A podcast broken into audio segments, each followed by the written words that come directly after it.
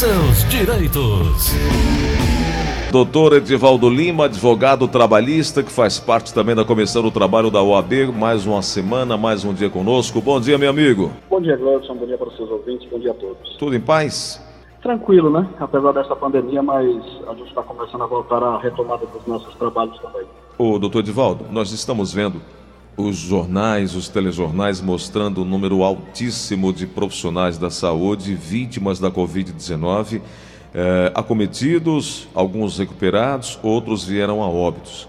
Esses trabalhadores que estão na linha de frente e que, eh, eh, dada essa pandemia, dada a agressividade dessa doença, vêm a perder a vida, a família, que direito tem? Qual o olhar do direito trabalhista em relação a esses profissionais, hein? Olha, Gleudson, é, esses profissionais especificamente, é, eles estão é, protegidos por um seguro particular.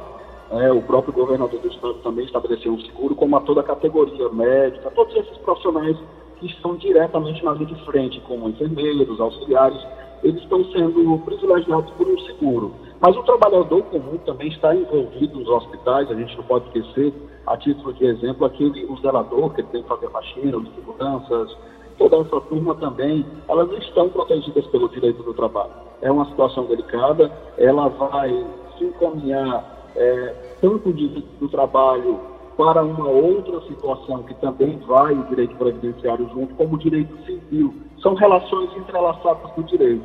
Por que, que eu digo isso para você? Porque se a família perder um trabalhador, esse trabalhador da carteira assinada, o trabalhador padrão, é, ela vai ter que abrir um espólio para receber é, esse dinheiro, essa indenização trabalhista. Só que para abrir o espólio, vem para o direito civil, e tem uma característica importante. Por quê? Se esse trabalhador ele não for casado, ele tiver uma união estável, ele vai ter que comprovar essa união estável. Se ele for casado, se torna mais fácil decorrência da certidão de casamento, a esposa será legitimada para receber essas verbas.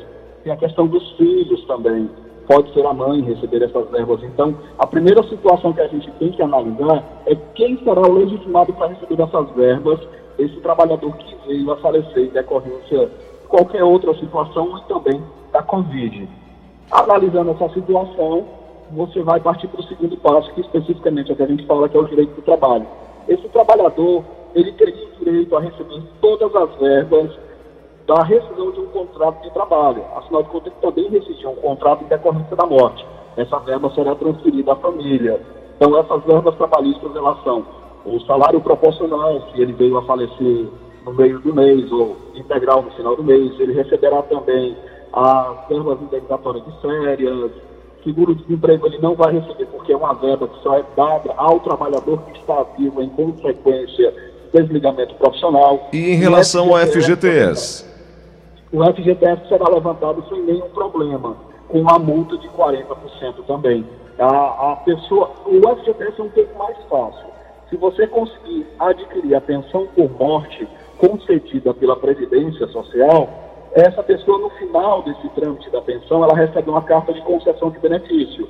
Apresentando essa carta de concessão de benefício junto ao banco cadastrado do FGTS, ela recebe, ela faz o levantamento dos valores mas provavelmente não estará lá a multa de 40% que aquele trabalhador faria jus naquele primeiro momento. Entendi. Então, o, o familiar que ficou vivo, ele precisa juntar alguma documentação para se dirigir. Aí vai direto à Caixa Econômica? Como é que funciona isso? É, ele pode pedir via processo na Justiça do Trabalho, receber os alvarás e fazer o levantamento. Se ele fizer a habilitação juntar um benefício previdenciário, ele vai receber a carta de concessão do benefício e essa carta de concessão também dá direito a ele levantar ao fundo de garantia desse trabalhador. Só basta chegar na caixa, apresentar, vai ser feito um procedimento administrativo e ele consegue levantar essas verbas.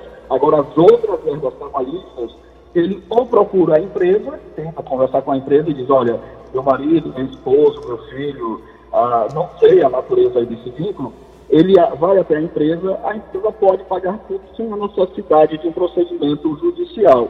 Se ela se negar, aí sim você procura os seus direitos na Justiça do Trabalho. Aquele que tinha apenas uma união estável, não era casado, como chama no papel.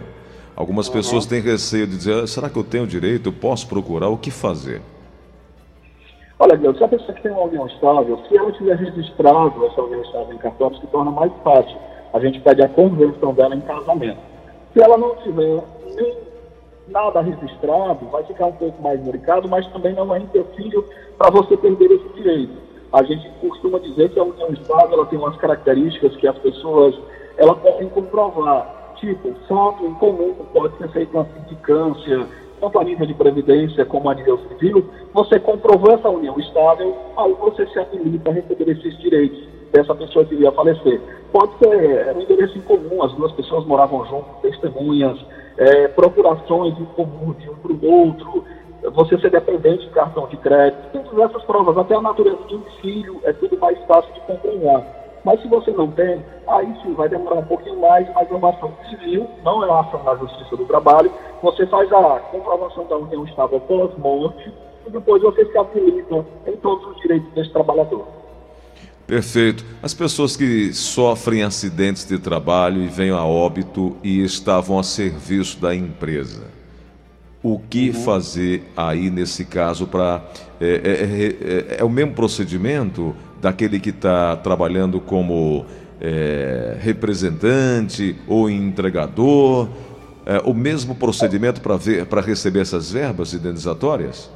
É, é o mesmo procedimento, Apenas se esse trabalhador foi vítima em decorrência do trabalho, quer dizer, sem essa ligação direta, ele não estava fora do, do expediente de trabalho, ele estava trabalhando, provavelmente vai receber também uma indenização em decorrência desse acidente, já que a empresa ela tem o dever de vigilância pelo empregado. Aí vai demorar um pouquinho mais, porque a Justiça do Trabalho ela precisa nominar, ela precisa dar valores a essa indenização, né, se as pessoas não conseguirem chegar no acordo.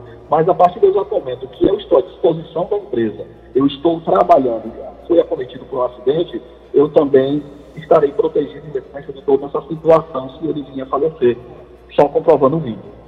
Perfeito. São as informações que as pessoas mais nos enviam, mais nos pedem aqui para falar, são exatamente esses momentos aí das verbas indenizatórias. Quem tem, quem não tem direito, o que fazer, como fazer, quem não pode contratar um advogado para entrar via judicial, o que pode ser feito, doutor Divaldo? Olha, contratar um advogado é procurar a Defensoria Pública. Nesse caso da Justiça do Trabalho, a Defensoria Pública da União, porque a Justiça do Trabalho é uma justiça federal.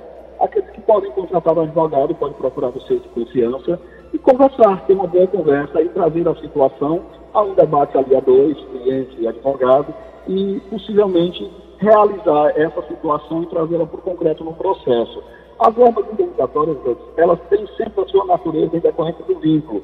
As pessoas às vezes me perguntam, doutor, eu não tenho carteira assinada, o que eu devo fazer? Como é que eu vou comprovar esse vínculo? Esse vínculo empregatício, a Justiça do Trabalho tem um princípio que chama a primazia da realidade. A primazia da realidade, ela prevalece sobre qualquer situação. Às vezes o juiz não quer nem saber da carteira assinada daquele funcionário no primeiro momento. Ele vai analisar depois para comprovar o período de vínculo. Mas se você não tem a carteira assinada, às vezes até fotos em redes sociais, você tira uma foto, olha, estou trabalhando no meu novo emprego, isso a gente consegue caracterizar o vínculo, claro, com um pouco mais de dificuldade mas a gente consegue. Um recibo que você recebe o seu salário mensal, um depósito numa conta bancária, tem diversas provas que a gente pode comprovar, até a própria testemunha, apesar dela ser muito frágil, como a gente falou na última vez. Mas você caracterizando esse vínculo, você terá direito a todas as verbas como um trabalhador comum. Você terá direito a FGTS, você terá direito a hora extra, se você fizer, você terá direito a todas as verbas indenizatórias que você se ligar. É, só basta comprovar esse vínculo. Se você já tem de comprovar em carteira assinada, é mais fácil a gente trabalhar. E é isso que a gente precisa ficar atento. Em relação ao atendimento presencial, é, já está acontecendo ou ainda não? Eu que está acontecendo um atendimento presencial, mas muito minucioso, muito delicado. É uma situação que a gente não consegue identificar que seja um vírus. Mas já está começando a acontecer devagar a gente tomando todas as cautelas. A Justiça do Trabalho tem uma previsão de retomada dos trabalhos presenciais a partir do próximo mês, isso ainda está sendo avaliado pelo TRT, como também até a própria Justiça Comum. A Justiça Estadual ela também prevê o seu retorno a partir do dia 30 deste mês. A gente ainda não sabe porque depende das portarias internas. Se realmente continuar esse número baixando da Covid-19, a gente vai retomando um passo a mais. Então é um passo cada vez. A gente prefere nesse primeiro momento fazer o atendimento é, é, online, né? A gente prefere fazer por telefone, mas a gente também precisa ter contato com o cliente para solicitar documentos, assinaturas ou outras é, procurações. Então tem muita coisa envolvida, mas a gente está retomando o trabalho devagar mesmo. É isso. Doutor Divaldo, quem precisar contato, orientação, como é que deve fazer? Olha, Gleison, eu me encontro no telefone 085 98891 7007. Esse também é meu WhatsApp, fica à vontade se tiver um grau de confiança. Se não, procure seu advogado. A OAB também pode prestar algumas orientações no primeiro momento, pode procurar a gente na Comissão de Direito do Trabalho da OAB. Se você achar que deva confiar no advogado ali que faz parte daquela comissão, a gente está à disposição também. Mas essas primeiras orientações a gente pode prestar sem compromisso, sem ser consulta orientações. A gente está à disposição também na Comissão de Direito do Trabalho da UAB Ceará. Doutor Divaldo, muito obrigado. Um grande abraço, boa semana. Terça-feira, novo encontro, hein? Ok, Wilson. Abraço para você e bom dia a todos.